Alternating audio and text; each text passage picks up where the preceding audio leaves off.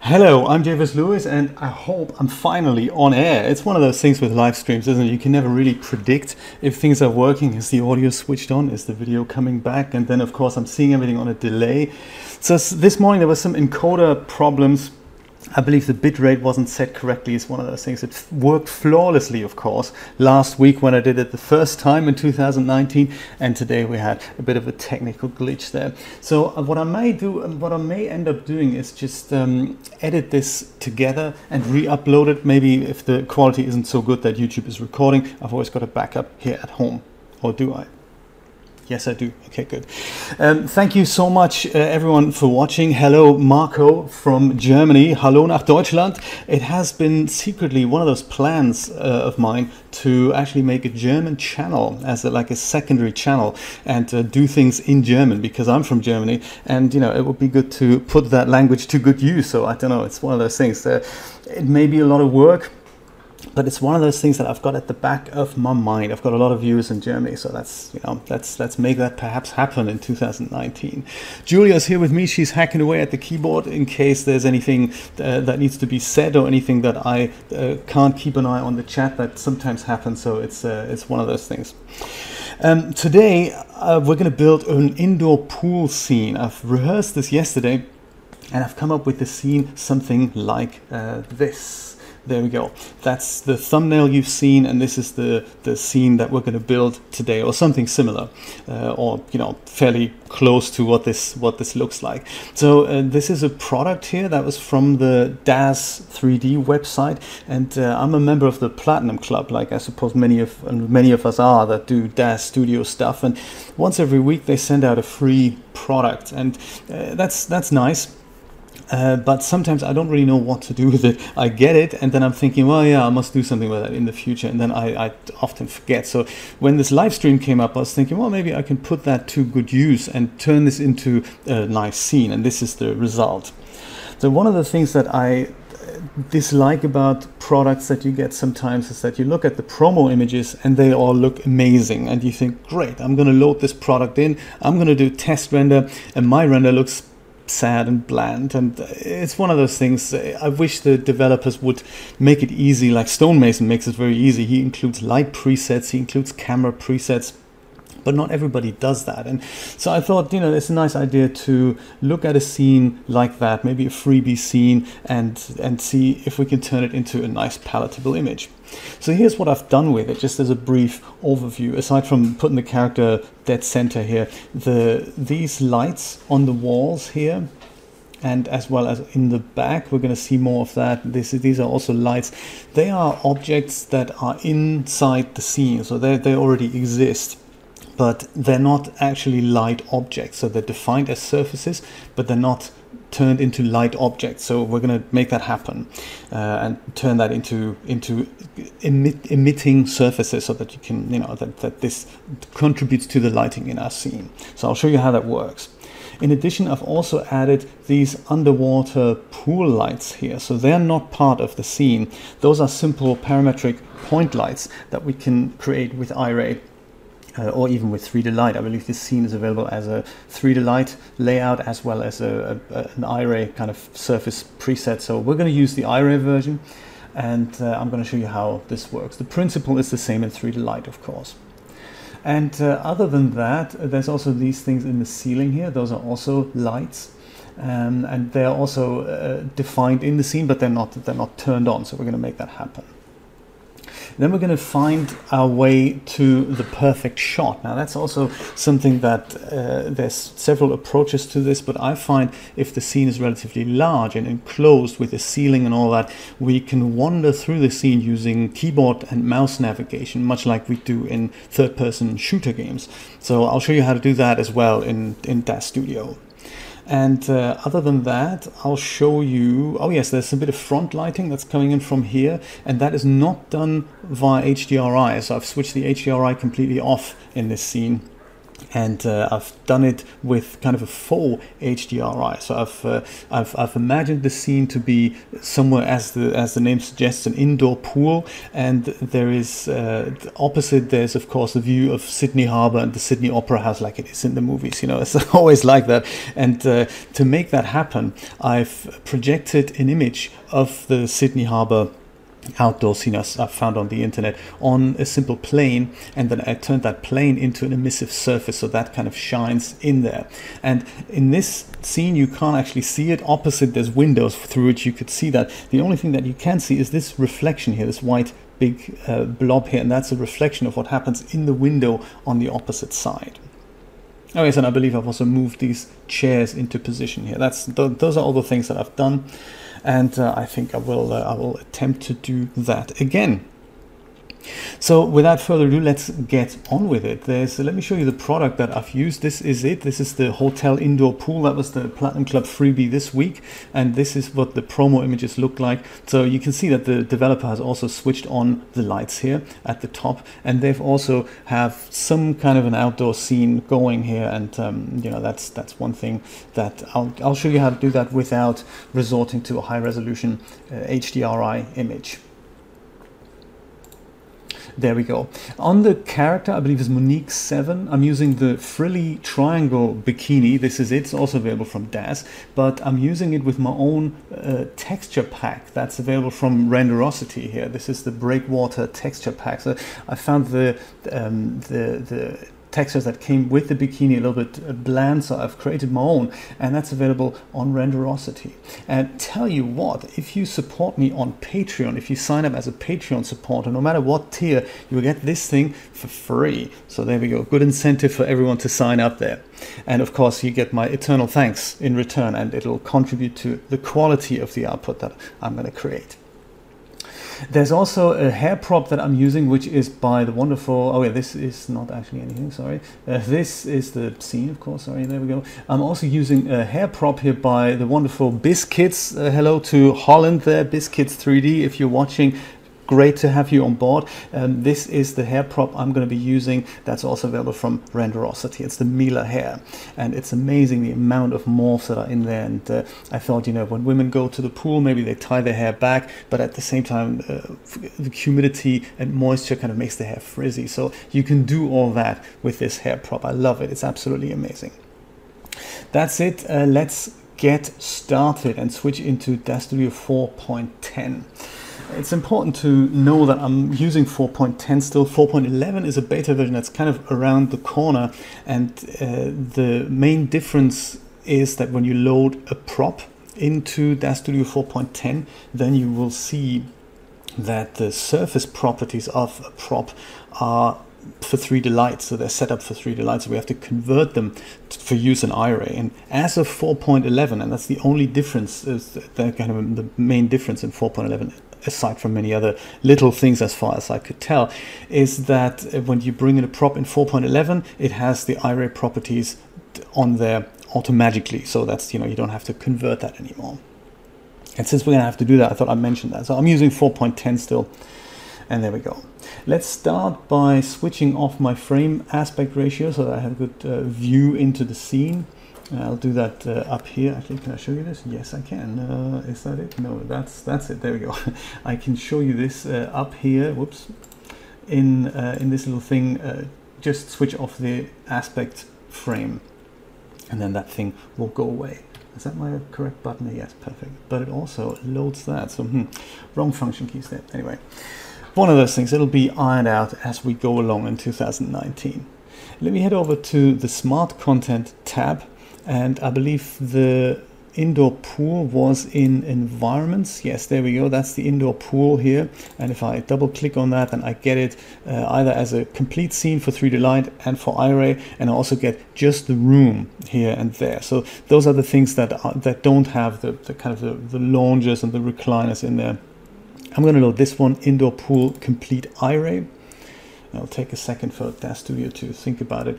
And here we go. This is our scene now, first of all, navigating it, there's, there's two kind of parts to the puzzle. This is what I'd like to do. So first of all, we have our regular um, uh, scroll in and scroll out mouse wheel uh, option and we can we can maybe hold a function key and then uh, spin around in the scene but sometimes when the scenes are larger I find that a little bit cumbersome to walk around in them so if I wanted to go over here to that recliner I'd have to go and do this maybe switch positions like that. And sometimes that's just a little bit uh, time consuming so what we can use there is this uh, keyboard and mouse navigation. And there's a, an article on my website and in fact a video from a couple of years ago that I've made in, which I'm explaining exactly how that works. So in essence we switched this little thing on here at the top which is the uh, keyboard navigation. So you can toggle that on or off and um, there's also another thing which is just next to it, which is uh, the scene navigator. So the it, this can be just toggled on and off. If you switch that on, then the keyboard navigation becomes active. And that means with the A and D keys, we can now strafe left and right in our scene. With W, we can move forward, and with S, we can move backwards. So that's very exciting to do that. Uh, we can then look around in the scene with the mouse, not currently, because if I click something, then I uh, select anything that's selectable in the scene. So for that, I need to switch on this little thing here, which is the scene navigator tool. So that's again, that's a, that switches away from the 3D manipulator tool. So if I click that, then I can left click and drag to look around in my scene. And then if you're familiar with first person or third person shooter games, then you can do both these things at the same time. So you can literally walk around the scene. And I find that extremely exciting because then that way you can literally go and get the uh, accurate kind of camera angle that, that you're looking at. You can also move up and down. That's the Q key and the E key. That lets you move up and down. Look at that. That's what's going on underneath the pool. Very interesting there. So yes, that's how that works. So that's one thing, you know, I thought I wanted to share with you because sometimes it's nice to explore a camera angle just like that. Part one to the puzzle. Part two is that currently I'm using the perspective view and uh, that's kind of the more or less the director's camera. It's much like the front, left, right, back and all these views here. It's the view that you can render but if you really want to frame up a picture you'd probably create a camera and uh, that's what we're going to do in a moment to frame up our shots. So what I like to do is use the perspective view to begin with and find my shot. Let's say, let's just, let's just say this is my shot. And then if I wanted to build an actual render from that, I would go and create a new camera and with that new camera I'd copy the active view which in my case is the perspective view and then in my scene here just close that down I get one camera and that's the one I can now select in this drop down which is cool. And if I do that, then I can move the camera around. But then if I switch back to my perspective view, that's still as I left it. So the idea behind that is that if I go and look at something else to set it up, like set a character up on a on a prop or whatever, put two props together, I still have my shot kind of saved as I as I left it because I don't want to touch that. Now I'm mentioning this because this is kind of part two to the puzzle of uh, setting up a scene. One thing that I dislike about the perspective view, actually two things I dislike about the perspective view, is one is the focal length. I don't think it's very wide, so the shot I'm going to frame up later will have a wider um, focal length, so a shorter focal length and a wider kind of viewing angle. And I, of, I know of no way to change that in the perspective view. So what I tend to do is set up a camera that I'll just call the director's camera and then I will do something with that. Let me, in fact, let me just go and delete the camera that I've just shown you here as a, as a demo, go back to my perspective view and in fact create a new camera from that. So I'll go and create a new camera, apply the perspective view and I'm going to call this one director's camera. And the advantage of doing it that way is that I now have a director's camera that I don't intend to render, I just intend to move around with it. But at the same time, check it out, I want to use this to have a wider field of view. So in order to do that, there's, there's two ways to do that. Select your camera in the scene tab and then either head over to the parameters tab and under camera, you've got some of these controls here. Or because I tend to use the parameters tab for many other things. I have also set up my own camera tab here. You can set that up from, you know, window tabs and panes. There's where all these tabs are kind of hiding. And in here in the camera tab, I have the same controls as in the parameters tab.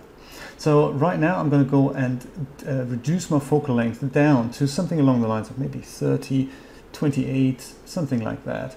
It's not going to be the final thing. So uh, yes, exactly, Marco. It looks like a first-person shooter game if you use a scene like that, which is really cool. I think that's that's something. I think they've introduced that in Studio 4.7, and I was very excited when that uh, when that came out. So it really makes exploring large scenes just that much easier let's just say 35 that's kind of a, a, nice wide angle lens so there we go when we compare this view to the regular perspective view or even to uh, the one we had before then I have to say there's uh, there's just a lot more going. So now if I navigate I can frame up much nicer shots. So I can I get a much better view of what I want my scene to look like. So I guess in, in our case we had it uh, somewhere like this. Maybe a bit from the bottom here. And then of course you can always uh, switch over into the other view um, if you want to, uh, if you need to fine adjust the scene, but this is good to kind of block the scene out and get the get kind of an accurate um, frame there. In addition, of course, you can use this uh, aspect frame and then you've got, you can see exactly what's going to be rendered on your scene. To switch all that off and go back into your regular thing, you can uh, just switch over to the uh, universal manipulator tool and then you've got the selectability again and then you've got the, the regular camera controls again. There we go. So that's that's one thing why I like using a dedicated director's camera like that. But the other is um, notice what happens if I were to switch over to the perspective view and I'm looking at the scene maybe like this. There's this thing called the headlamp. I've talked about this many times before, but of course what happens is that uh, there's a there's a there's it kind of depends on how the headlamp feature is set up. If I'm in render settings here and I go over to um, let me show you this over here. If I'm in my render settings, there is a way somewhere, I forgot where of course, uh, the auto headlamp feature here, I think it's under uh, under MISC, is that right? Yeah, there we go, under MISC. When there's no scene lights, use an auto headlamp. So this is kind of the default that DAZ Studio does there. But as soon as I create a parametric light, say like a spotlight, then uh, just go and apply the default settings, the scene goes pitch black and of course now I can't really set anything up. So it would be really, really helpful, comma, DAZ, comma, if we had an option to make sure the auto headlamp feature is either always on, never on, or when the scene lights are there. So it's basically a third option missing that, that says, please put the headlamp on at all times. And the perspective view there's just no way to change that in the perspective view but there is in a regular camera so uh, the, if I switch over back to my director's camera, then I currently have, uh, whoops, I currently have the, the, this is kind of the light that I've just dropped in. I've got the same effect as on the perspective view. So I've got a pitch black scene and it makes framing things up extremely difficult. But I've also got, uh, oops, there we go. These shortcuts, they kind of do something else. I meant to put the F keys up there so I can switch cameras easily without looking at another monitor. Hey, one of those things. I hope you forgive me for looking over here every once in a while. So uh, the, the thing in the camera tab is that under the headlamp option here, can you see that? Yes, you can. There's also an option to set this to auto on or off. And this is kind of the third option I was talking about. Auto means when no scene lights are in the scene, use the headlamp. But if there is as much as one parametric light in the scene, then um, uh, switch the headlamp off and give me a completely black picture, which was one, which was actually never helpful. So we can just switch that on here and then we get a headlamp feature, despite parametric lights that haven't quite got the right values yet because I'm still setting up the scene. So very helpful there. If uh, that's why a dedicated camera is a great idea. So with all that out of the way, let's set up our shot with that dedicated camera. So this is those are the, the in summary, this is why I don't like using the, the perspective view that much. So our first line of duty, I guess, uh, other than um, putting this, whoops, no, not that, uh, that, there we go. Putting my, um, getting rid of my spotlight that I've just dropped in there for demonstration purposes. Let's make these things turn up in, in the actual render. Uh, to get a little preview there, what I'm going to do also is going to switch over my aux viewport. I'm going to put that to perhaps, right now I think I'll use my director's camera, or in fact let's go and uh, create another camera from that so that this is kind of our, our final shot that we're setting up. One of the two, I'm going to show you two, so I'm going to go a new, uh, grab that from the director's camera, so this is going to be our, uh, our camera one. So over here, I'll switch over to camera one. And at the same time, I'm also going to switch over here to the iRay preview so that I have a little kind of scene there that shows me what this is going to look like uh, just now without meddling with the lights. And perhaps it looks nice, perhaps it does not. Right now I can tell it's probably going to be a little bit too dark, I guess uh, and that's probably because we have a roof on this scene. So the IBL that's probably set up, let's just have a look under render settings, environment. Yes, there is a regular environment map is in here, which is why we see a little bit of something there. Let me go and that's the top right there. So get a bit of a better view. This is what the iRay preview looks like. So it's very dark, and that is probably because the um, pool ceiling is getting in the way. So if we switch that off, here in our scene, then the IBL can shine right in, and that's that's what this looks like now. So this is kind of a uh, outdoor daylight kind of setup there. But of course, we don't really want that. We want to we want to have proper light in there. So I don't know if I'm going to use the IBL at all. So I'll put the ceiling back on and I'll leave it on for now. We can maybe tweak it later. It's nice to soften up shadows every once in a while. So, but right now let's look at these lights that are already prepared here in the scene. They're just not activated yet. So let's make that happen. If we select just one of them, can I select them? Yes, there we go. There's uh, pool indoor lights. That's them, just switching them off. They're there in, in groups. In order to turn them into lights, we need to have a look at the surfaces tab. So uh, with one of them selected, we head over to surfaces Now we can see that this object is actually made up of several surface types. So one is the bulb and one is the chrome.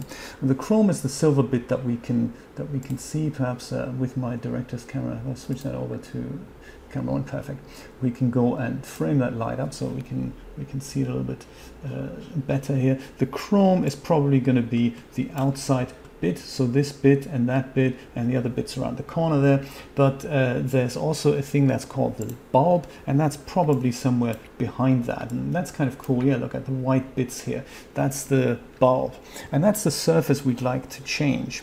So let's expand that, and this is already set up for the iRay material, of course in the emissions tab, we can see that this is set to white, but it's not quite glowing yet or not quite glowing strong enough. So what we can do here is change the luminance units from candles per square meters, I guess, into watts. That's something more kind of understandable for humans. And you can already see that they are starting to glow a little bit, just not not reasonably well to provide good lighting in our scene. So to really illuminate the wall, perhaps we're going to try something like a 100, value of 100, and then we'll see what that looks like. It's getting there, it's getting there. Let's make it, let's make it 200.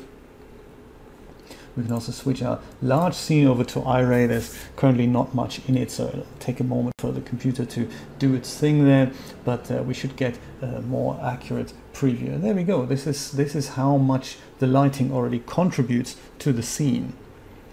So that's very nice. So a value of 200, I guess, is a good starting point. But do experiment around with it. You can go as go high as up as, as about 100,000, something like that. It, it, it really depends on the scene. Don't be afraid to experiment with these values in extremes. And uh, one of those things I found very helpful is to literally switch this to watts. If ever you're dealing with the surfaces tab and the emissions channel, change that to watts. That that uh, you can create the same effect with any of the other things like you know candles per square meter, but that value would have to be a lot larger. So it's just it's much easier to you know to um, to type in a lower value and use a different uh, luminance unit basically. So that's neat, but if we zoom out of this computer, hello, oh, not that much perhaps. If we zoom out of this, let me just switch this uh, back to the texture shaded viewport because that's just uh, it's just a bit easier on my on my computer resources here. We can see that the rest of those lights aren't set up yet. So we can see that on the left hand side of the wall here, um, still dark and there's the, these lights in the background of the little back room here. They're, they're still switched off. And the good thing is we can literally just copy the values of the surface into those things without having to set them up again. And in order to do that you head over to that emissions channel and just say copy selected surfaces. Uh, that with that with that memory with that value in memory just uh, head over to whoops head over to other lights, for example, the ones that we see here in the background. And don't know if I can select them through the wall. No, probably not. Uh, let's open this door here. If you select that door on the parameters tab, I believe, yeah, we get an open close thing here going. That's perfect. Let's open that door as well. Uh, it makes it a little bit more look, look, look more inviting there. So now with those out of the way, I should be able to select those lights, and yes, indeed I can. And back on the Surfaces tab, I can now go and uh, literally select that bulb channel, the whole bulb channel, and just paste my value right in there. And that will have copied the same value, you can just see that here in the preview, into those lights as well. Let me repeat that process for these lights. You can also have a look at the scene tab here. Of course, there's, there's more lights where that is applicable. And you can just go and oops, select the bulb uh, surface and paste those values right in there. So now I've got the back room lit up and I believe there's more lights that we can't even see here. That's those lights. Perfect. Let's do the same here. It's just a matter of going through the scene and seeing where the developer has put other lights.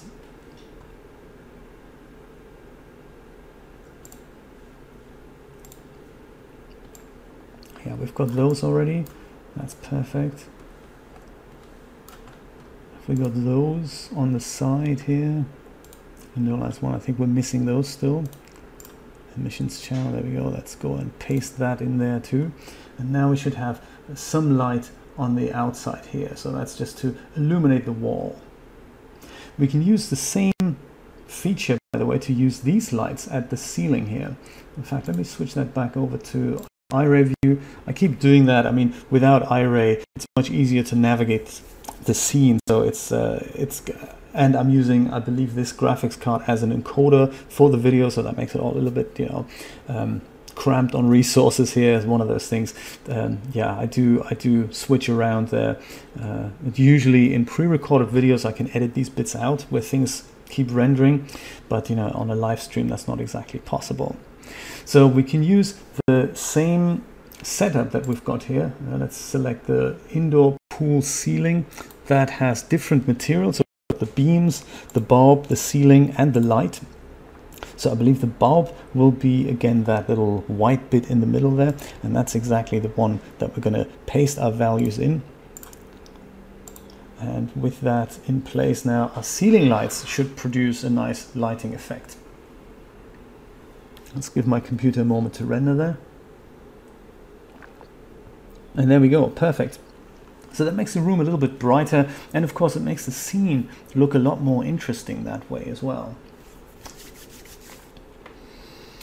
But we're far from over, we're far from done yet. So um, one other thing I want to warn you about, the more lights there are or the more light emissive surfaces there are, the more taxing it is on the resources of your computer. So uh, if you if you find that your scene is relatively simple like this, and you already find that the computer is kind of getting really really slow, then that's probably the reason for it. Because um, more lights mean more paths need to be, more rays need to be calculated, and the more realistic the image is going to look but at the same time it's also going to be very difficult on your computer just saying that let's have a look if I just uh, switch this back over to, in fact, smooth shaded, that's a good idea. Um, let's place those lights in the pool like I suggested here. Uh, to make navigation a bit quicker, I'm going to switch this over to texture shaded here, my little viewport, so that I have my computer's full attention. So the way our character is going to sit there, I think maybe three or four pool lights are going to be in order somewhere along the lines of, of here underneath the water surface. It makes it look uh, really nice later. In order to place them, let's go and go down here somewhere like that and uh, see how we can do that. So I think uh, what we what we can use here is parametric lights, parametric point lights. We get them into our scene by heading over to create new point light. And the difference between a distant light, spotlight, and a point light is basically that a distant light doesn't have a location. It's it's basically parallel light, and it doesn't matter where in the scene you move it, it'll always shine from everywhere into one direction but basically from from everywhere into the scene. A spotlight is shining from one point but it only emanates in one particular direction so it can't shine uh, into all directions whereas a point light is basically a light sphere that goes and emanates light everywhere. So it emulates uh, light bulb basically. That's what it is here like a, like a ball that glows into all directions. We can change that as well through the uh, geometry uh, that we'll, we'll, see how that works. So right now we're going to use a point light and we're going to say um, just use the default settings. And I'm going to call this one pool light. There. Uh, it's not often that obvious as to where these things are placed. Uh, if you can't find it, just select it in the scene in the scene tab here it is and then just use this little square button. If you do that then your scene is going to focus right in on whatever object you've got selected. Also works with multiple objects. If you basically select the whole pool interior and I click this little button then I see the whole scene from the outside. That's a very uh, handy way to navigate larger scenes so going back to my point light, I'll select it and I'll go and uh, click that little thing and then I've got it right dead center where kind of close to where I want it. Um, not exactly where I want it though. So we need to move that over here towards the pool wall and of course underneath the water surface. So the water surface is this uh, gray little thing here. This is the kind of the, the uh, water surface here. And uh, we want to move that to about kind of halfway or kind of a third into the pool. I guess that's what these lights are usually placed at. And uh, let's start with one at this end here. Let's look at it from the side. So I want this to be kind of not behind the wall, but also not uh, on the wall. So just like a little bit further up there.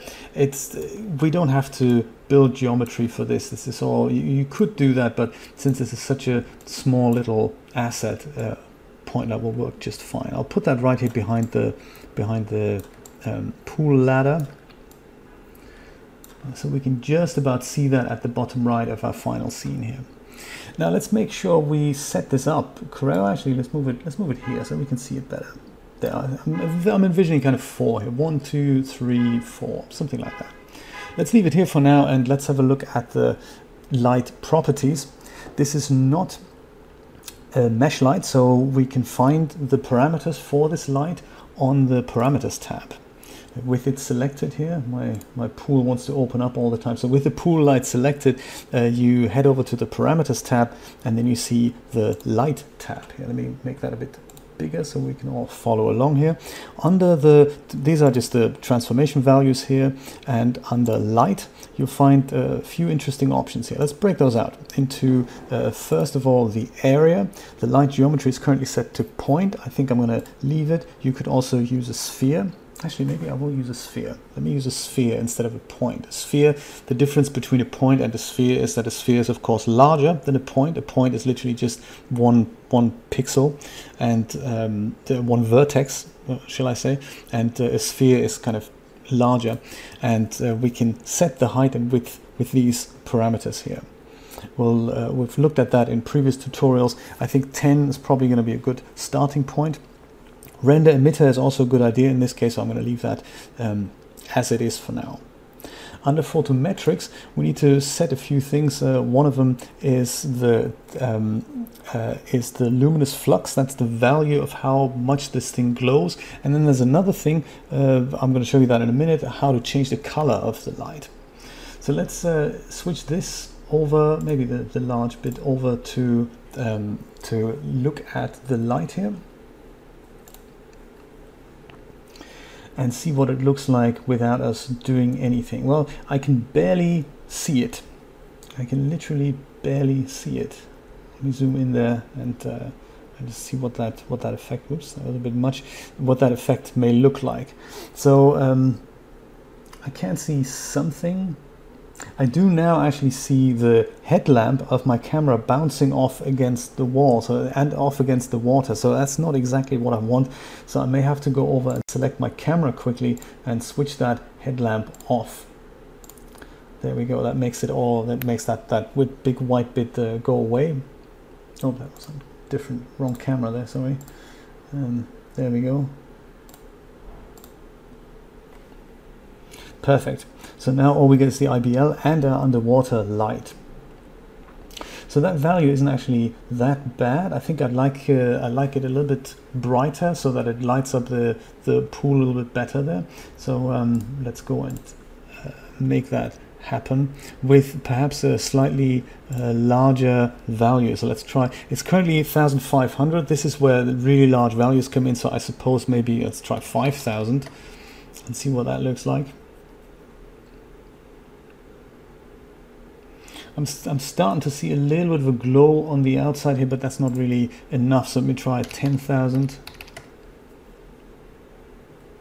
With these things, you really have to test it out and see, well, look at that. This is the kind of, this is the effect that I'm looking for, that the surface of the water is being illuminated from underneath. This is kind of the, the realms of, of this is starting to look nice because that what that's exactly like in reality. That's what makes pools at night look nice. That there's that there's um, sufficient lighting involved there. Uh, Ten thousand. Let me try twenty thousand. That may be the value we're going to settle on there. Twenty thousand. Hasn't made much of a difference. Perhaps I'll settle for ten thousand. Also, the position of the light itself is another thing. You can move it forward a little bit, so then we illuminate the back wall a little bit more there. It really depends. I think I liked it before, and I'm going to go back to 10,000. It's one of those trial and error things which cost so much time in building these scenes. Speaking of time, how am I doing for time? Oh, look at that. We've been on air for 45 minutes already. We're nowhere near the scene being completed. So let's hurry it up a little bit. So uh, a white light underneath the water doesn't look as effective as a blue light underneath the water. Let's try and work on that. There is um, under the on the top tab here under light, you can see that we have a color that we can change that into, and that is in fact the color of the light. So we can change that to anything. Change that to red which you know looks probably rather scary i'd say. Yep there we go. It's almost like somebody's been bleeding in the pool been murdered in the pool. We don't like that. Let's let's switch it to something like blue. Uh, just a word of warning that when, when people use colors in something like lighting or in uh, in things like uh, textures or for demonstration purposes. Many people always go uh, for the full whack values like the 255 times 3 values like the highest color value you can get. That often looks very unnatural because we really never in reality we never really see things like 100% blue or 100% red. That doesn't really happen that way. So this is one of those blues i'm talking about. This is literally 255 saturation value. That is just that is just too much. So if i were to do that then we get an effect like this. And that's not a little bit blue. That's kind of scary blue. So that's not really the kind of uh, cozy nighttime pool atmosphere we're looking for. So let's make sure we turn the saturation down there. I think I'll settle for this uh, preview uh, preset value here on the Windows palette and we'll see what that's like. It still has a 255 in there. I don't think I like that either. Uh, perhaps something like this. That's also still got a 255 saturation. So something along those lines. I'm not entirely happy with how that's how that's coming out here. Perhaps I'll, I'll just use this and then go and turn that down manually to something like this.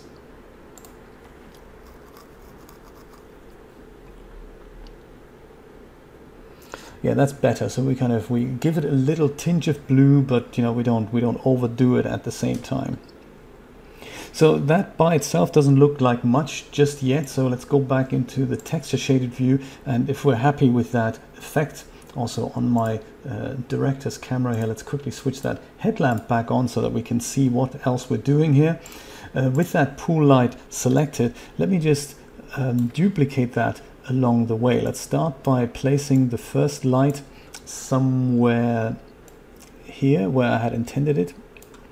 You can worry about the height a little bit later there. And now I can go and say edit, duplicate, duplicate nodes. And that will over here create a second pool light, which uh, let's select that and move it over here. Yeah, so let's space them out. We can always do a more accurate placing later. Pool light 2, let's go and edit, duplicate that node again, select it and move it over here. And I suppose we'll put one fourth one somewhere further at the at the back there. So edit, duplicate. And of course, duplicating these things means that all my light values are also being duplicated. This is how 3D modelers work. They build one chair and then they duplicate them 10 times and you've got a cafe scene. It's, you know, that's the magic of, of uh, computer graphics, I guess. So we've got them, we've got those set up here. Depending on, I guess our character is going to be here. We'll see where that light, uh, what that light looks like later. We'll worry about that in a minute. But for now, we've got we've got our pool lights set up there. Uh, in fact, let's switch this over to Iray so that we get a bit of a preview of what this what this already looks like. So um, with with that in place, I think all we need now is something that'll brighten up the room just a little bit more because right now if I use my director's camera and I just spin that around we see these windows on the other side here. And that is of course where with a bit of uh, trickery we could place a nice outdoor scene in there. And uh, we can use that outdoor scene to contribute to the lighting so one way of doing that would just be to draw the dome. Uh, that is one possibility. Let me switch that over here and uh, render this in Iray without anything. All we get is the, so in fact, switch that to switch a large scene over here then we get to, we get a bit of uh, uh, like a bigger view of what that would look like. So right now we see, of course, my the effects of my headlamp that brightens up the room. So please ignore that. But at the same time, we're also seeing these uh, gray patches on the back here, and that is something that uh, would normally be rendered uh, transparent. But if we were to place something else out there, we would see that. So either a backdrop would look fine, or if you want to replace that in Photoshop, that's also a good idea.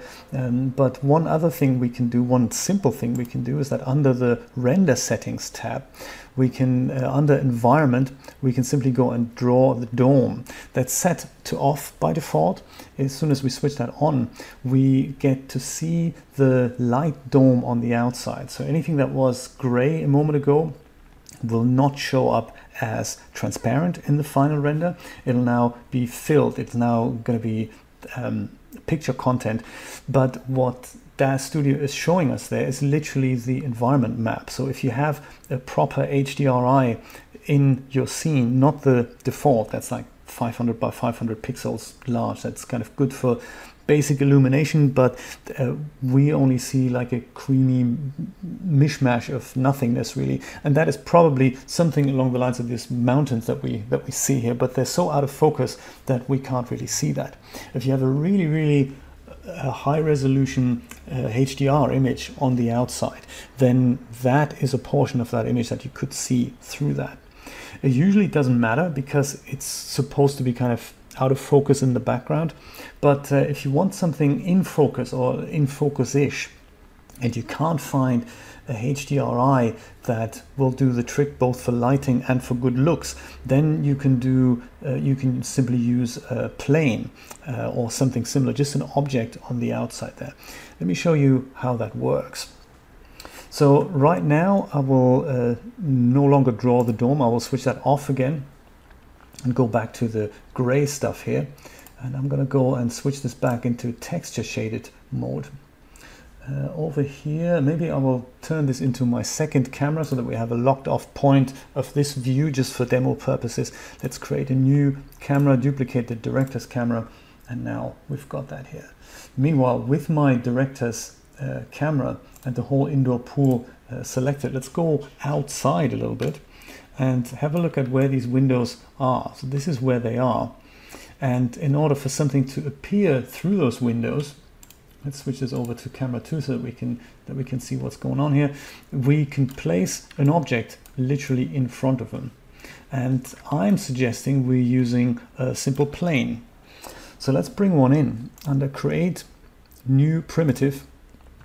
Let's create a plane size doesn't matter that much. Uh, divisions also doesn't really matter. We we just want this to be uh, kind of a cardboard box thing that will show an image on there that we can look at through the pictures.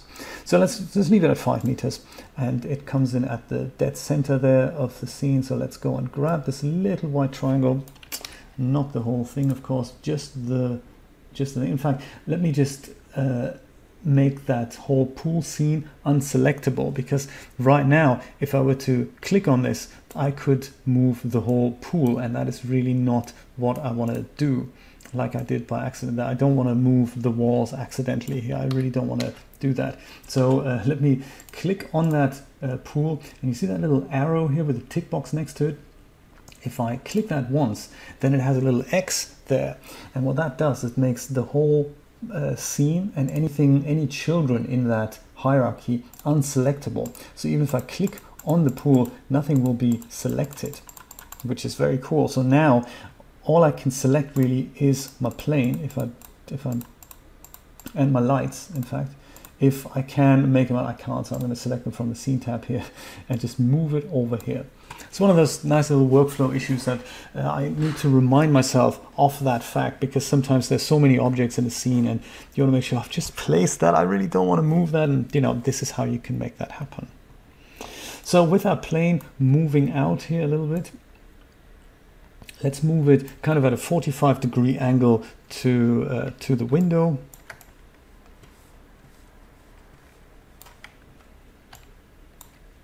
Let's turn it up a little bit. On the parameters tab I can I can have more accurate values. So, so X rotate I believe that's minus 90 and then we'll just move that over here. And then I believe the Z rotate Z rotates probably something along the lines of 45 I was not correct. It is probably the um, something else rotate is the X rotate isn't it? Yeah there we go. I know that's the, the Z rotate Z, no, it's not the Z rotate. It's a Y rotate. No, it's not. How interesting. Well, let's put that back to zero. And what I would like to do is, uh, there we go, I like to do this. That's it. And then I like to do that. There. It doesn't have to be accurate. It's, uh, you know, it's just for, for show on the outside there. Also, uh, the image I'm going to use, uh, I've, uh, I can maybe show you this the image I'm going to use is somewhere here. Yeah, there we go. That's it. this Sydney harbor image. So I found that on the internet. I think it looks it looks quite nice, and I'm I'm thinking, well, this is something that could be on the opposite side of our pool. So uh, you know, I thought I'll, I'll grab that for testing because it's uh, you can see the lights are on, so it's it's something that's kind of an afternoon scene, afternoon evening scene here. Maybe it's a little bit too bright, but you know, it's just it's just for, for demo purposes, and you get the picture. So I can make that image show up on my plane and uh, we can already see that the aspect ratio of the image I've shown you there and my square plane, that doesn't match. So let's stretch this out a little bit depending on how well the image fits on there. So uh, I may have to redo all this, but it's all part of the fun, isn't it? So with the plane selected, let's head over to the surfaces tab, go to the plane, and first of all, we see that these values uh, and that's what I was talking about earlier, these values are now set up for the 3Delight render engine. So this is not suitable for Iray. It'll work, but because we're working in Iray, I would like to have the Iray properties showing up there. And uh, one way to do that, in fact, let me zoom in there. Next week, my, my shortcut keys will work better. So, uh, you know, I, I, can, I can switch better uh, from, from, you know, zooming into the top left or top right corner there. So uh, right now, in order to switch this over with the plane selected, we head over to the presets tab here under the surfaces tab, head over to shaders and under Iray, the first thing we see in this list is the exclamation mark Iray Uber base. And if you double click that, nothing appears to happen at first. But if we go back to the editor, we can now see that these values have changed. So uh, those are now, the surfaces have now been translated into Iray surfaces. So now I can set the Iray properties, which I couldn't do before. For example, the emissions shader, that the emissions channel that wasn't there before. So before that, I couldn't have turned this into uh, an emissive object. Now I can, which is kind of nice. So under base, we've got uh, two things here. We've got the, the base color and um, we have got, uh, yeah, so the base color, that's kind of the, the color of this object. And um, I think it's the wrong way around. So if I select, if I set this to something else like green, then this object will now look green. I think I've got that the, the wrong way around, but that's that's okay. We can we can turn that around in a moment. So let's look at let's look at this thing first. But rather than just putting a color on there, I can also put an image on here with that little triangle. So let's go over and browse to my Sydney Harbor image and place that on then. Sadly, it's not only the wrong way around, it's also upside down. Sorry, one of those things. Let's turn it around. Whoops. Hello, what's going on here? Okay, let's uh, use the parameters tab instead of that.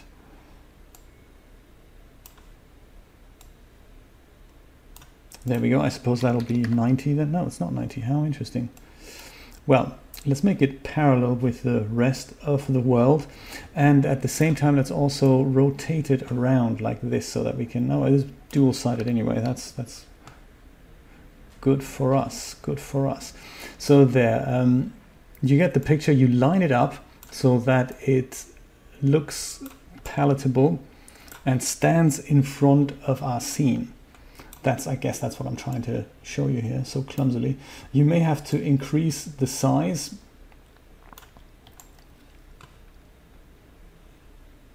Yeah actually this is still mirrored isn't it? So let's let's turn it around. This is this is actually what it looks like there in Sydney. I believe I've never been myself. And you can always use uh, this final image as a guide to placing the picture and making it look uh, well the way you want it really. So fill the whole picture up here and uh, and adjust to your heart's content. If it would be a more suitable picture with an even wider shot of it then I guess it would look better. And this is kind of why I didn't why I decided not to use this shot but I thought the information in here is, is nevertheless uh, kind of valuable how you can use your own images as outdoor images. And just line it up until it fits there something like that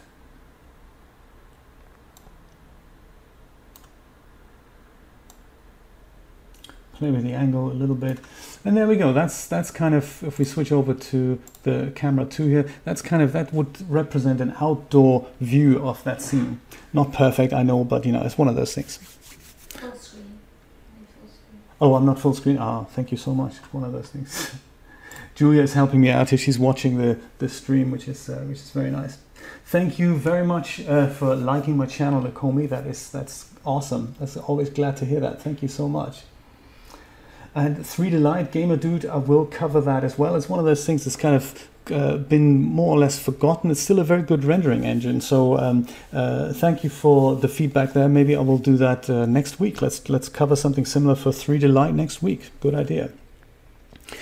So let's finish this off. Um, this is this is how you can create an outdoor image. You can now go ahead and uh, head back to the surfaces channel, play with the emissions channel and crank that up. If you set that to something other than black, over here, set it to white, you'll see that some other options are coming up. And once again, you can set the, the luminance units to watt and then crank that up so that the outside image gets brighter and projects into your scene. So let's say 2000 watts, for example, and that'll be yet another light source that kind of projects into your scene. We'll see if we see something like that reflection on the door.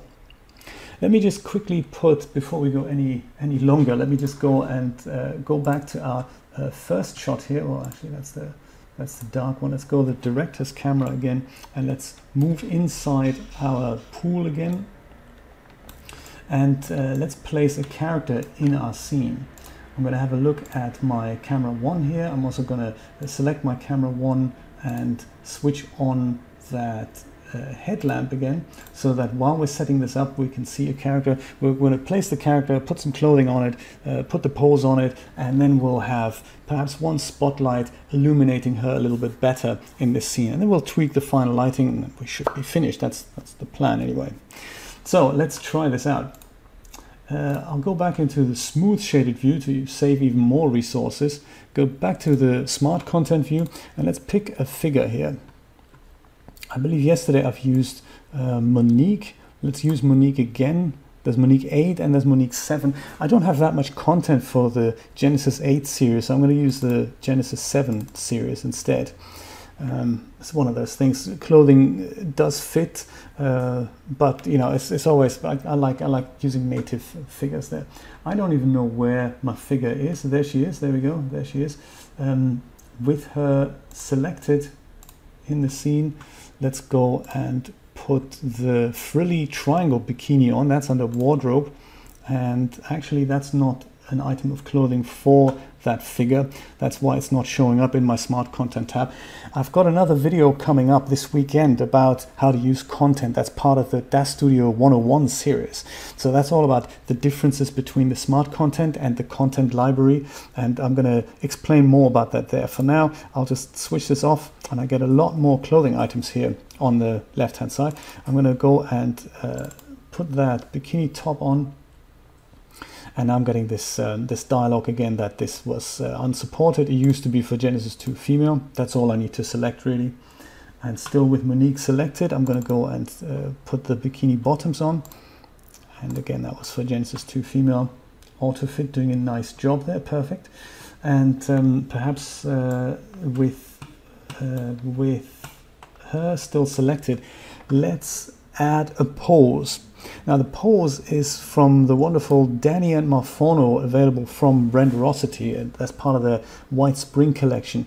That's why it's not showing up in the Smart Content tab, so I'll head over to the Content Library and here's Biscuits Mila hair. I'm going to put that on last because hair is usually very intense, so let's not, let's not worry about hair for now. Let's go over to Pose and uh, no, actually the poses are in the in the DAZ Studio format. There we go. So I've got this uh, set up here and under people, Genesis 3 female, and there's poses, and there's DM, and there's the White Spring collection number one. And I found a nice pose there that uh, makes the character sit down.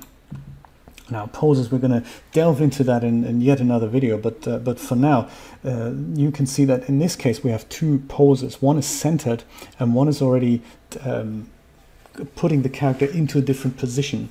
Uh, let's let me show if you can if I can show you that difference here. Double click the first one and the character will stay in place and just put on the pose there. But uh, if I were to have selected the second one, I hope I can show you this, the character moves, and in this case moves out of frame. Now, some poses are designed like that because they are part of a set, so they are, they are valuable. But in that, sometimes you really don't want that to happen, and you want, you apply a pose to a character and this character just goes boom out, and you go, well, that's not where I want the character to be, what am I going to do now? And there is a way that, uh, that you can apply a pose and keep the character in the position that he or she was once in there. So if I just undo that, and she's she's here now, and in fact, if I just undo that again, she should she should turn back to a standing position. If we go to that pose, whoops, very sensitive mouse wheel I've got going here. Uh, if I double click that pose, the character moves away. But if I hold down the control key and double click that pose, then I get this little dialogue here. And that's kind of funky because now I can I can say, hey, actually, I don't want you to transform in the X, Y, or Z direction and I don't want you to scale anything. I still want you to probably to rotate things. But if you untick the translation items here and you hit accept, then the character stays in that position. So it's a very clever tip. If ever you have poses that really ruin your day and ruin your scene, hey, this is how you can probably salvage them and just tell DAZ Studio, you know what, I don't want the character to move anywhere else. Just a tip from me. I'm going to apply the centered pose here and now I'm going to move the character in position somewhere over here I guess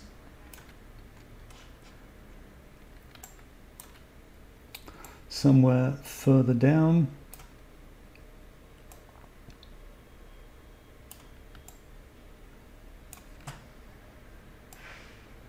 This is partly why I like the smooth shaded viewport because it means the computer's resources are really not being uh, being taxed so much. It's uh, it's a nice way of just eliminating textures from the whole thing. In this case, it doesn't make that much of a difference, but uh, it's a good habit to get into as you have more complex scene with, lot, with scenes with lots of textures.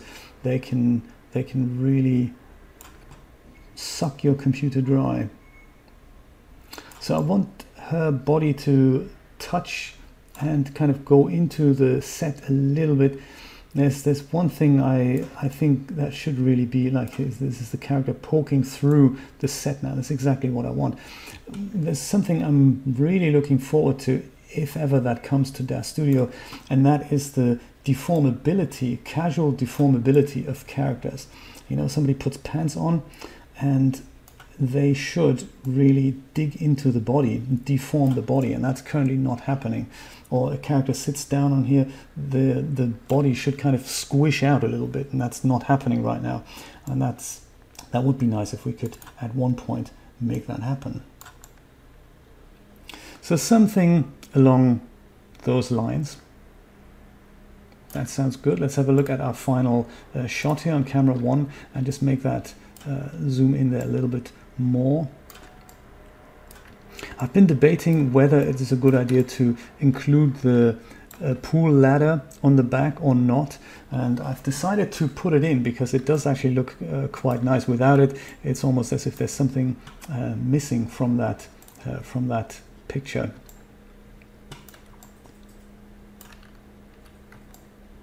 there Speaking of missing things, I've also decided in the final shot that there was something missing here. So I've used some of the pool recliners from the other side that are by the window and moved them over here. So I'll do that in a moment.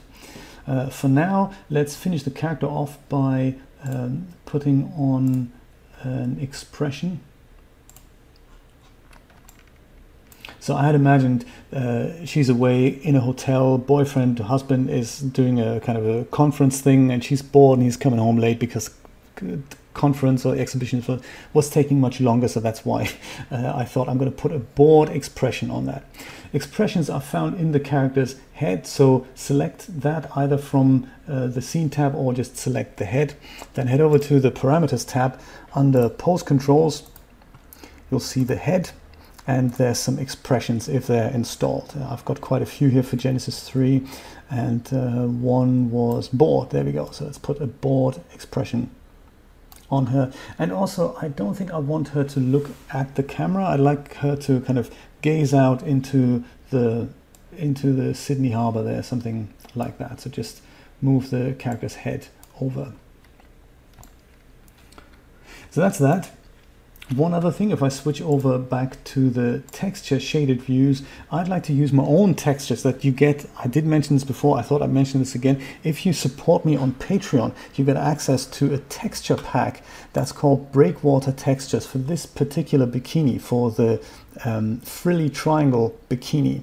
And that is available, I believe, under people. Oh, that's under here, isn't it? Genesis 2, clothing, frilly triangle bikini. Under materials, you see all these wonderful breakwater textures that Julia and I have made together. So they're very, um, they're very attractive. There's a lot of, um, lot of funky options here. So on the top, we'll maybe put the red one, and on the bottom, we'll also put the red one.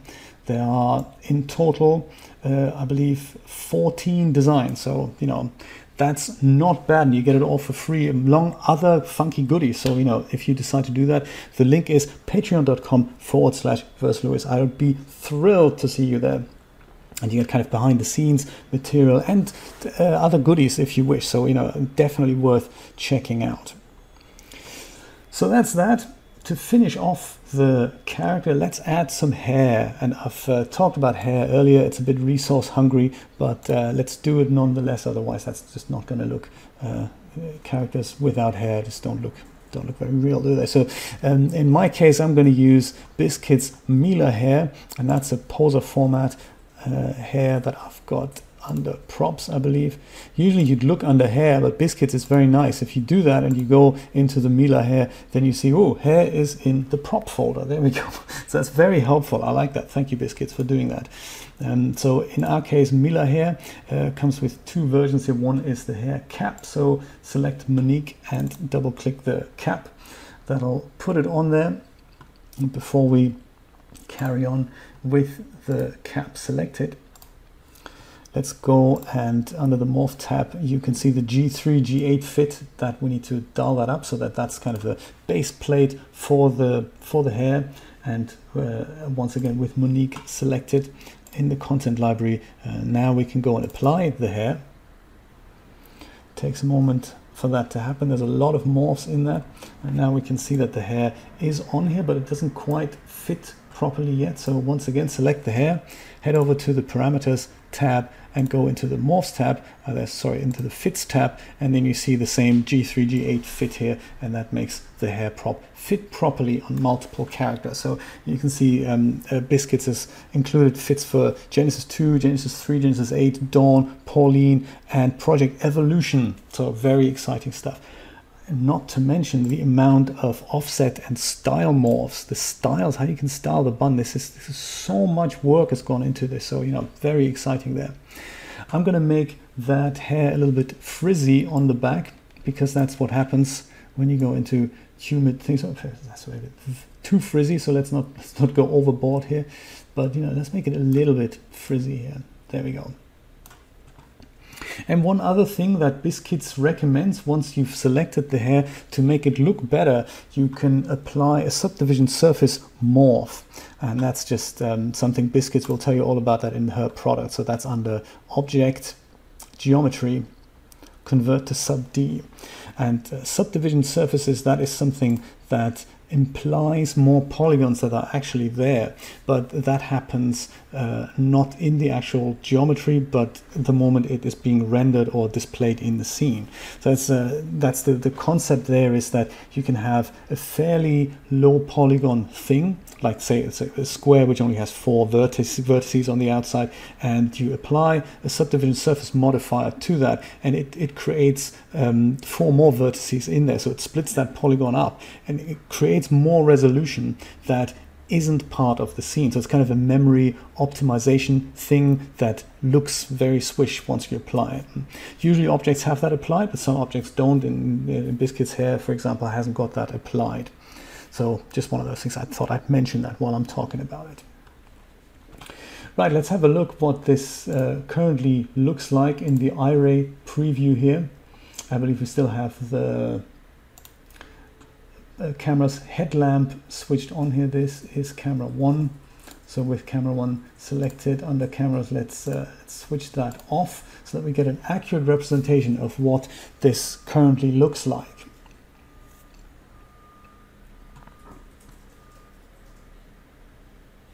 Have we well, yeah, and of course, yeah, it is switched over to Iray. Uh, my computer is still thinking about it.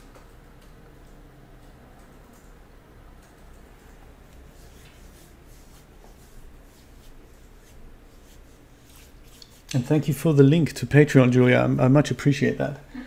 Uh, Wings King K, uh, thought it was useful about keeping the character in place. Right, okay.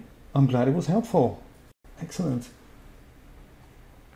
Oh, there we go. We can see pre springing into action. It's still very, very low. I'm just scrolling through the chat here, uh, guys.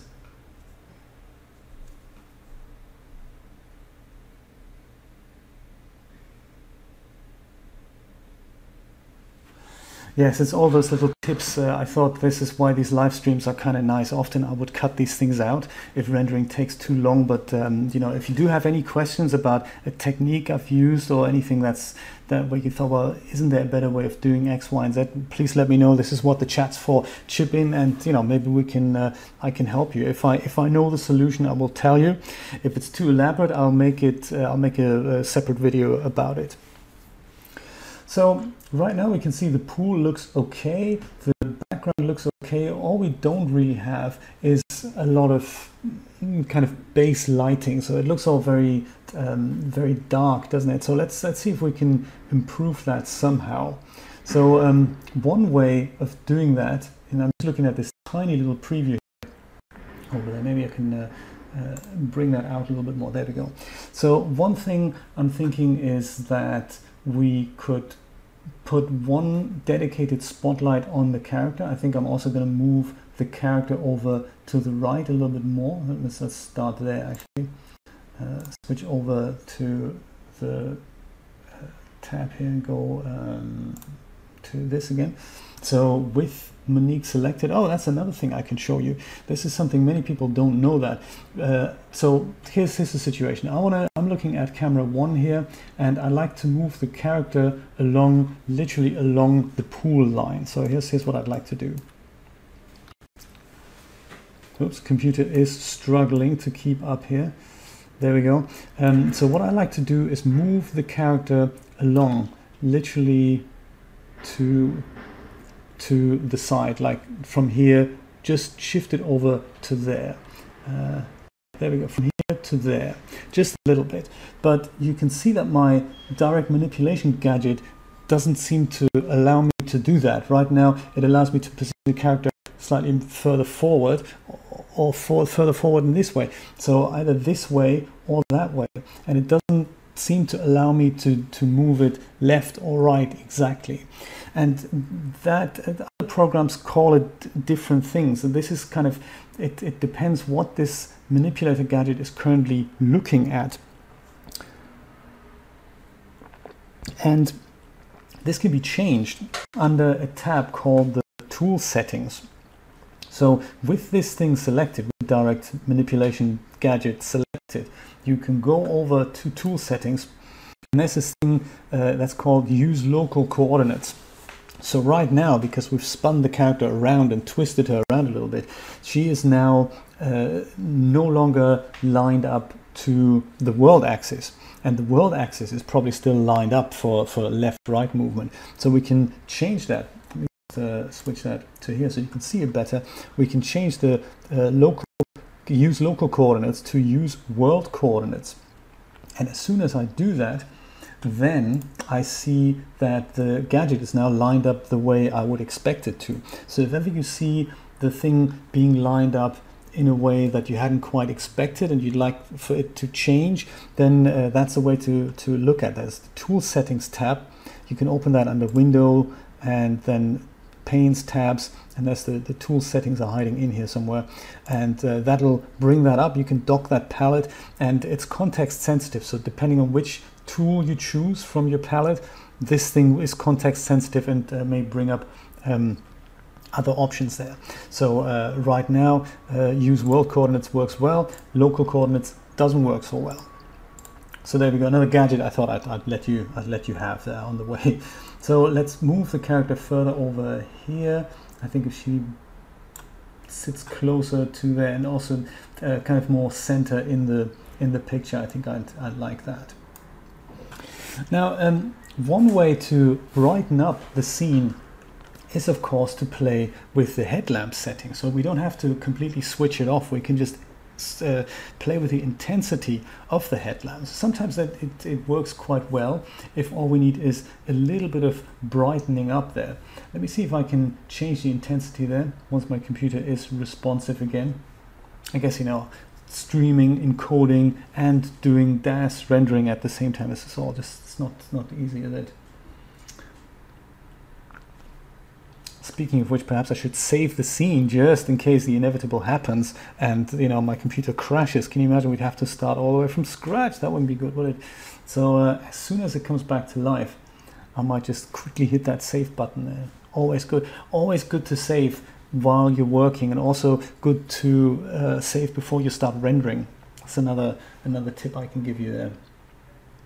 So right now it looks like my computer isn't doing anything come on save as save the whole scene and I'll say call this the pool stream. There we go not the pool stream the pool stream. There. Whew. crisis averted.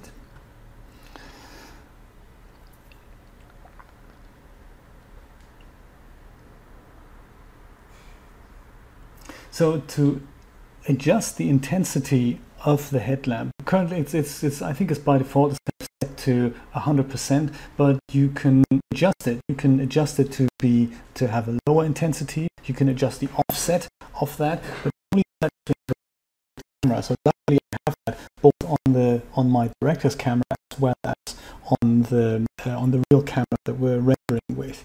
And I'll show you as soon as my computer stopped uh, messing around here. I'll show you exactly how that works. This afternoon, by the way, I'm going to do another video uh, to um, uh, to introduce, uh, show you how to uh, do artificial depth of field. So we could add depth of field in here in the scene as well uh, by by switching that on the under the um, camera setting there. Let me just first of all switch the Iray mode off here so that we go and um, and see this in a just use much less resources here make my computer a bit more responsive. So on on my camera here on uh, say if I select camera one and I go into my camera setting or on the parameters tab it doesn't doesn't make a difference. Um, there is a way that under camera I can introduce something like the depth of field right here. Let me just uh, switch over there Whoa. Yeah, I think my computer doesn't really like me doing so many things at the same time. Uh, forgive me, hardware, forgive me. So here we go. This is um, uh, this. You can't even see that now, can you? What a shame. So um, anyway, you can switch the depth of field on, and I've shown you in previous videos of how to deal with that. But doing so introduces yet another element of calculation into the whole mixer. It'll it'll be even more taxing on the uh, on the hardware. So sometimes you can introduce depth of field effects in Photoshop, and that's uh, uh, thanks to the excellent blur gallery. One of my Patreon supporters, Christina McKay, hello Christina, if you're watching, hello, hello to Germany again. Um, you can introduce that in Photoshop. So I'm gonna, my plan is to make another video on that and, and show you maybe uh, using this image how you can effectively do that to save some rendering time. A very, very interesting tip. So right now we're just going to go and head back over to the headlamp feature where it's currently uh, off. Let's switch that on again and see if we can just brighten up the scene a little bit. So right now we have the headlamp intensity set to one. If we turn that down, we can we can be very subtle about this, or we can you know we can crank it up and then the picture looks really really scary. So uh, perhaps by uh, by switching over to that camera here, this is just the OpenGL preview that never really looks nice. So the the um, the one that we would uh, currently look at here is the number one preview. Uh, let's let's see that was that's probably a little bit too intense. It's a shame that we have to switch Iray on again and look at it because otherwise we're never going to get an accurate preview of that. So um, yes, so headlamp, that's one thing that, that you can just uh, tweak the intensity down. You can also adjust the offset here, X, Y, and Z offset. So that means by default, zero means the headlamp emanates directly from where the camera is. So always where you're looking. So you look elsewhere with the camera and the, the light always um, shines at the object from the direction of the camera. So it's, it's kind of comparable to these uh, lighting hats that the miners wear so that they can that they can see what they're mining and chipping away at. Car mechanics use it as well. And uh, in DAZ Studio, it's kind of used so that we, we get to see something. But so sometimes it's over the top. Sometimes we just we just want that effect uh, a little bit. And that's something you can employ here. Uh, as soon as my computer springs back to action we can see what the headlamp intensity looks like when we turn it down uh, yeah it's one of those things. But uh, the offset here the x y and z offset you can if you imagine this is the camera and this is the headlamp here then you can literally go and take this and, and move it x y and z. So if you want that to come from a different direction you can make that happen. I think the only thing you can't do is turn it. So it would be really helpful if we had a way to not only move the camera the sorry the headlamp off the camera but also then turn it around like the rotation in that headlamp. That'd be kind of cool. But hey one of those things. So this is already with the headlamp applied here. It doesn't look too bad. All i all i uh, don't really like is this um, this kind of strip of light here. I don't really I don't really like that, and that's because it just comes from this very direction. So I suppose if we were to move this up a little bit, then we can maybe see uh, say try the try five, and the the headlamp moves up, so it kind of shines from slightly further up. I don't know if that's making a, a major difference here. I think the only thing I would suggest to make this image better is to create a light from the hotel image on the other side or use uh, maybe even a distant light to do that. And then one final thing I think to, to finish the scene off is to place a spotlight on the character from somewhere like here and then just have some soft shadows just illuminate her there. Yeah, those are values you can play around with. I'm not a big fan of the headlamp kind of um, kind of look. Uh, I much prefer the, uh, the like mesh lights or parametric lights there. So I suppose let's just leave it for now because I'm, I'm, really running out of time. I wanted to show you one last thing and that is uh, to place a nice looking light on the character so that, that, that just that the character is a little bit more illumination there. So uh, I'll leave the headlamp feature in place here for now and um, you know let you fiddle with that and uh, see if you can come up with a better uh, way of doing it. Let's go back to smooth shaded here.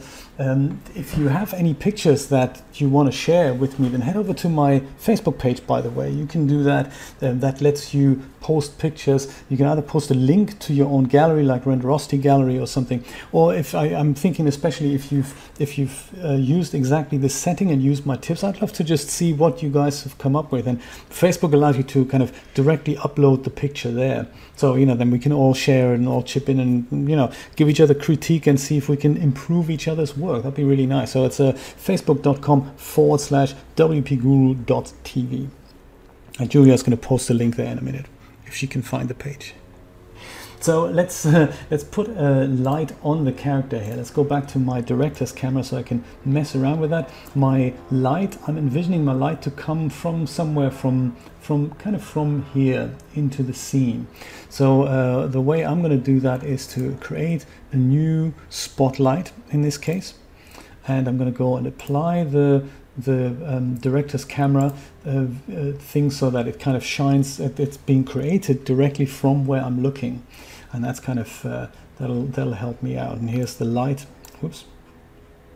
Here's the light and here's how it's shining onto the character so I think uh, one thing I'd like to do is move the light forward a little bit you can also use the point at feature that's another thing that uh, that's sometimes helpful under parameters with the spotlight in the scene selected here, spotlight selected. If you go over to MISC, then you can have this point at option. And if you do that, you can point the light directly at the character or at literally at anything. So you can point it at Monique, but you can also be more um, kind of narrowed down. You can point it at her head, for example, rather than just at, at her at her kind of bounding box. You can point it at her head see if we can do that. Head's kind of buried in here somewhere. There's the head. And when you do that, I'll show you what the exciting bit about this is. If you do that, then you can uh, move the light around and in so doing, oops, that was obviously the wrong the wrong button that I've pressed there, the wrong thing I've said there. If I move the light forward now, you can see that the actual light points always at the character. So that's kind of a very neat trick if you if you already know what you want to illuminate and where from. Uh, you just just one less step to worry about. Point the light at the character or at an attribute of the character, and then you know move it either further away, closer in, whatnot, whatever you want to do. The light's always going to point at the character. So that's that's fairly cool. Athal has a question. Oh, Athala, PC specifications, a good point. I've, I've literally had, um, I've literally wrote an article uh, a couple of days ago. I haven't posted that yet, but uh, in I, I will. Uh, wouldn't that be nice if I could just uh, do that now? Actually, let me do that. This is live interaction for you. This is awesome. I've, uh, I've I've got. I just need to log into my website. Literally hit publish, and then I can give you the link. How cool is that? Uh, so yes, I've, I've get this question. I get asked this question every once in a while, and uh, I thought it'd be a good idea to um, uh, to post this. And it's a post that's called My Rig, and in essence, it's a it's a relatively cheap computer that uh, I've uh, bought in 2016 and it's an old HP workstation and it's called an HP Z600 workstation. And um, so I will update this post uh, going forward. So this is uh, here this is for you Thala this should be live now. See if you can check it out. So it's a HP Z600 workstation. It's a, this is a dual Xeon workstation, and it's um, uh, it's something. thank you, and it's uh, it's something I got from eBay for 170 dollars, and it's a it's something that used to cost about six thousand because it has two quad-core Intel CPUs and they're very fast. It gives me up to 16 threads of uh, rendering capacity under software renderers like uh, either 3Delight or Carrara. So they're really, really powerful. And um, I've added a few bits to it, so like an SSD drive and uh, GeForce GTX 970, also in 2016. It has about 1,664 CUDA cores, and uh, that, that gives fairly good um, Iray rendering capacities. So it's also it's also one of those things that it's been superseded. I don't think they make it anymore. It was about two hundred dollars, so it wasn't wasn't actually that um, that bad. I suppose the, the the 10 series kind of superseded that. So the 1080 now we've got the 2080 and the 2040 Ti, I believe they're called, and they've kind of replaced that series. But they uh, they were out at the time when I bought mine, but it, it just didn't fit into the case. So there we go. HP Z600 workstation. So there we go. Um, with the light in place here, let's change a few parameters on that. So with the spotlight selected under light here, uh, we can whittle these things down into area and photometrics. And uh, I've, I've, talked about this many times before. We have the light geometry. Let me change, change over to that here. I wish my shortcut keys were working without interfering with DAZ Studio. I'm sure next week they will. So the light geometry is currently set to point light. That's by default. Uh, the spotlight comes in as a point light. But I don't think that gives very good results. So I like to change that over to a rectangle and then that's kind of emulates a photographer's softbox. And what we've got here then is the height and width parameters, which are set to 10 by default. That'll work, uh, but it'll give um, it'll give kind of medium soft shadows. So they're not harsh shadows like you get with the distant light, for example. The distant parametric light in Iray is terrible. It gives very harsh shadows, very unnatural. It's almost like on a very, very strong sunny day. And uh, 10 is kind of a little bit softer, but I would recommend you try something like 50 or 100. So let me try 50 because otherwise you, you see this kind of light cone shining on the character and I don't really want that. I want this to be like a like a fairly soft um, just illumination of where where the action is in that picture. So change that to 50. Under photometrics, you've got these two values. The temperature is the color temperature. 6500 is about uh, daylight temperature. So I like to tone that down into 4000 or 5000. It's kind of an indoor evening scene. Let's, let's try let's try 4000. Uh, that makes it a bit more orangey yellow, and anything more than 6500 make it kind of bluer. That's kind of how the how the color temperatures work. In degrees Kelvin measured they are, and I believe this comes from heating up a, a, pitch black thing which doesn't illuminate any light, which is then zero degrees Kelvin technically. And the hotter you make that black body, the more it starts to glow and it starts to kind of glimmer at like a dark red and then it goes orange and then at some point it's white and then if you heat it up even more it, kind of, it apparently goes blue. I, I, don't have black bodies to test that theory with, but that's uh, what I remember our physics teacher uh, told us at school back in the day. It's many, many years ago. A luminous flux is the intensity of the light, and to make that work in this situation, it kind of depends on how far the light is away from the character. I think maybe let's try 20,000 and see where that where that gets us.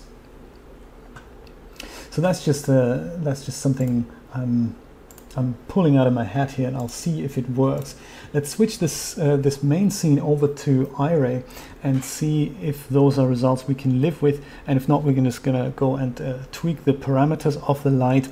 And then that should be the last thing we're gonna do. I know you you guys are all busy and you want to go home, and I've been talking for nearly two hours. This was kind of the the longest live stream ever one of those things.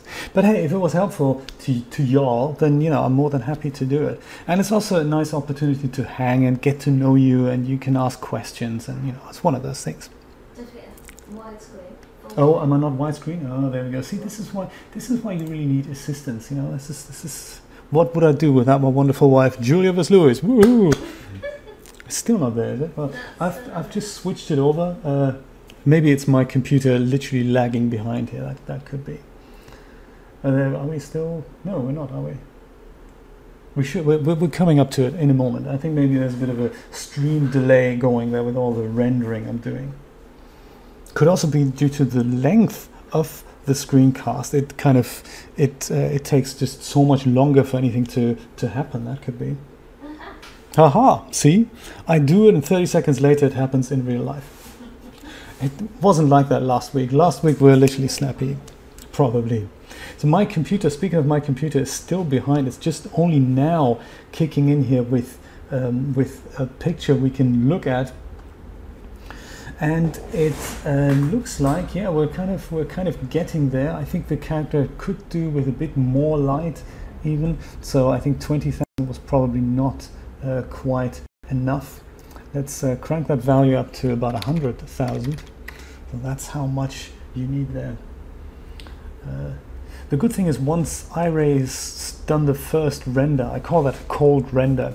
If you if you're switching over to the Iray viewport for the first time, that's kind of a cold render, and it takes a bit longer to um, to do anything. And of course, it doesn't help that I'm encoding a 1080p 30 stream at the same time and capturing a webcam and letting a poor computer do all that and most of it is done by the graphics card so there we go it's um, it usually goes a little bit faster when I'm working on my own or when I'm making screencasts uh, pre-recorded so um, yes all that is happening in the background I guess that's just makes my computer a little bit slower there so okay, we're getting there, we're getting there.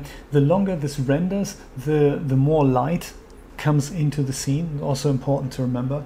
So sometimes you think, oh, the light's not, not intense enough, and uh, then you walk away and grab a coffee, and then you see the light's actually, you know, um, uh, just, just as intense as you wanted it to be. But as I said before, this is partly due to the fact that we have so many light sources in our picture. That's what makes this so slow. So if uh, what I could have done here is switch all these lights off in the background or just invisibilize them. Just focus on what the character is going to look like in situ and then just you know take it from there. Or I could do what I do in the course and say, well, yeah, you know, while my computer rendering, uh, here's something uh, we've prepared earlier, and this is actually what it looks like.